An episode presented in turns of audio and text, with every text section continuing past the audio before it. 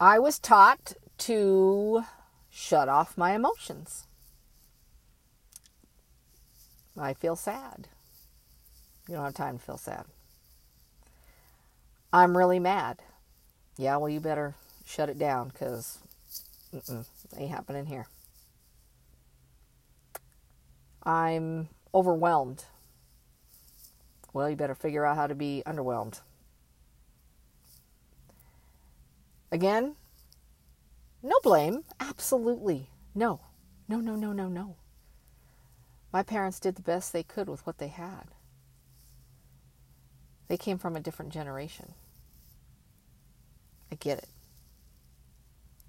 But the last three weeks, uh, I've been keeping up with my exercise outside, inside, variety. Okay, love it, all about it. But my eating since my birthday, May 11th, has been some bullshit. Like I'm stuffing something that I can't put my finger on. Now, granted, I'm not where I want to be career career wise. Okay, that simple. Okay, but it was more than that, and I didn't realize what exactly it was until I turned the corner from my house and I wanted to call my mom. Like I physically started to reach for my phone so I could call my mom. Now, my birthday coincides right around the same week as Mother's Day. And if it brings pain, I shut it down. I shut it down. And I revert to bad habits, which is my emotional eating. Every day I'd get up trying to be better, do my 80 20.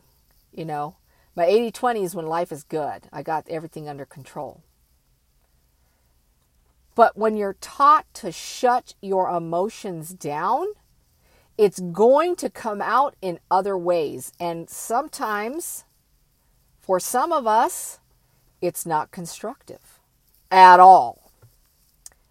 And my emotional overeating is destructive. There you have it, folks. Plain and simple. Took me three weeks to figure it out.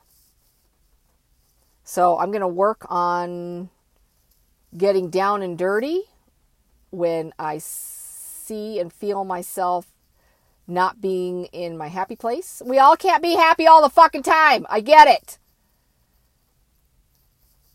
But I shouldn't be overdoing it for that long because I can't figure it out. So I'm going to work on that. I'm going to work on it.